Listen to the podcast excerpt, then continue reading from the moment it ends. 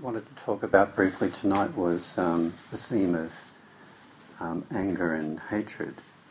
Um, as many of would you know from uh, reading Buddhist texts, is dissolving anger and hatred is very central to to Buddhist practice, um, and that anger and hatred is not actually, or when hang- anger sort of solidifies into hatred, it's not actually our, our true nature. It just arises out of our misperception of the world and our delusion about the world. And our, our true nature is our true nature is not hateful, you know, or caught up in, entangled up in um, bitter kind of anger and resentment. And so it's a kind of the, what clouds our true nature is very much. And everyone carries anger around to one degree or another. Um, when I used to be um, practicing with my teacher Joko, she used to emphasize practicing with anger quite quite a lot in her Dharma talks, and um, the importance of recognizing anger and hatred when it when it comes up within us.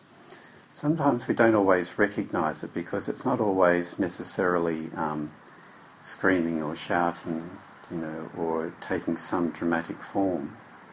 Um, it can take the form of um, quiet resentment, or it can take the form of um, passive aggression and being stubborn, um, being in control, whatever it might be. But there's many, many different faces to anger and to, to hatred. But to um, give us a, a poetic flavour of the nature of hatred, one of my one of my favourite poems from my um, adolescence was this poem by William Blake called A Poison Tree. I was angry with my friend. I told my wrath, my wrath did end. I was angry with my foe. I told it not, my wrath did grow. And I watered it in fears, night and morning with my tears. And I sunned it with, and I sunned it with smiles, and with soft deceitful wiles and it grew both day and night, till it bore an apple bright, and my foe behold it shine, and he knew that it was mine. And into my garden stole, when the night had veiled the pole. In the morning, glad I see my foe outstretched beneath the tree. Mm-hmm. Great poem, eh? Mm-hmm. Very powerful. But it's uh, instructive. You know, we kind of we acknowledge our, our anger, and somehow we have a way of dissipating it. And it's the anger that we, we, which we don't acknowledge that we kind of feed, mm-hmm, and we ruminate on, and we it grows and it grows and it grows, and until it becomes something like hatred. I think ang- anger and hatred are different in a way. Um, anger is often an emotion which just spontaneously arises when we're threatened by something. And then it seems to me that hatred is anger which then um, we go over and over the anger until it becomes something very, very solid. And uh, we ruminate on it, and we think about it, and then we plot and we scheme, and we scheme punishment and revenge, and all those kind of ugly kind of things come out of it. But anger in itself really is just a, a pure energy if we see it for what it is. It's all the stories that we make up out of it which turn it into a kind of hatred.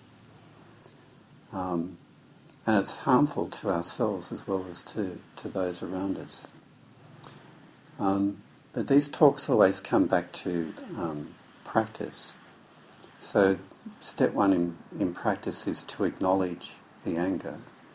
And then it's to, to sit with it there's always a commitment, like with the precept of not harbouring anger, is to just sit with, it when it comes up.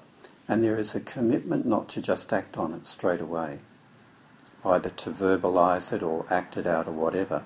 And you even get down to um, noticing the fantasies that you run with it as well, and you label them and let them go. Mm-hmm. And then come back into the actual experience of anger in the body. So it's not suppressing anger. Mm-hmm. Any Buddhist practice which, which suppresses anger is just going to create another problem. It's acknowledgement.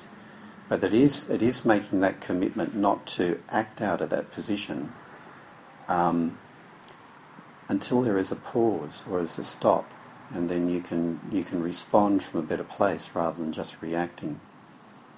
Um, and as we've discussed many times, here too, sometimes there is a place for anger and, and acting out of, out of anger if it actually reduces some kind of suffering in the world.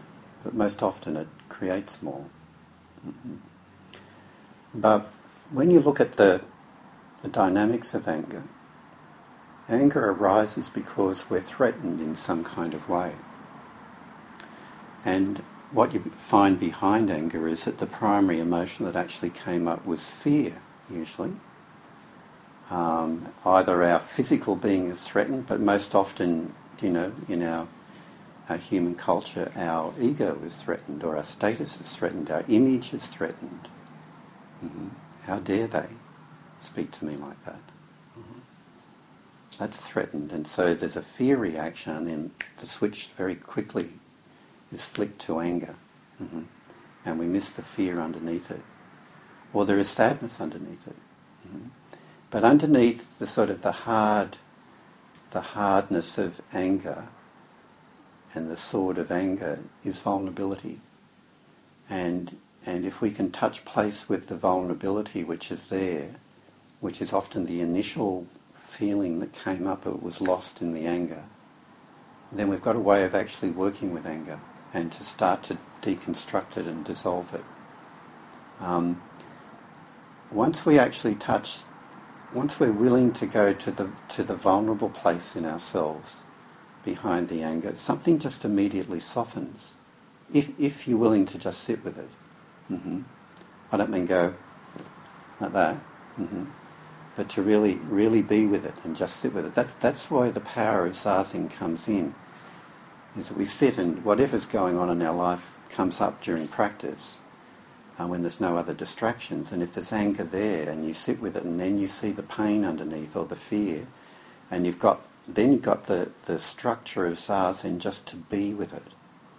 Not to run away from it, not to have an aversion to it, just to be with it and to be with it without ju- judgment and hold it gently then something, something almost immediately transforms within it. You see it for what it is. You see the threat behind the anger and you can own it. Mm-hmm.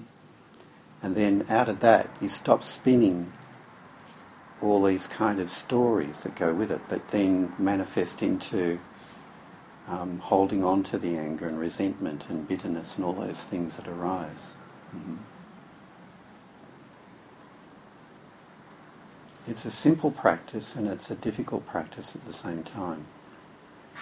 But it's uh, it's very rewarding and it's very transforming when we can actually get down below that that hard shell of anger which so much comes up in our lives.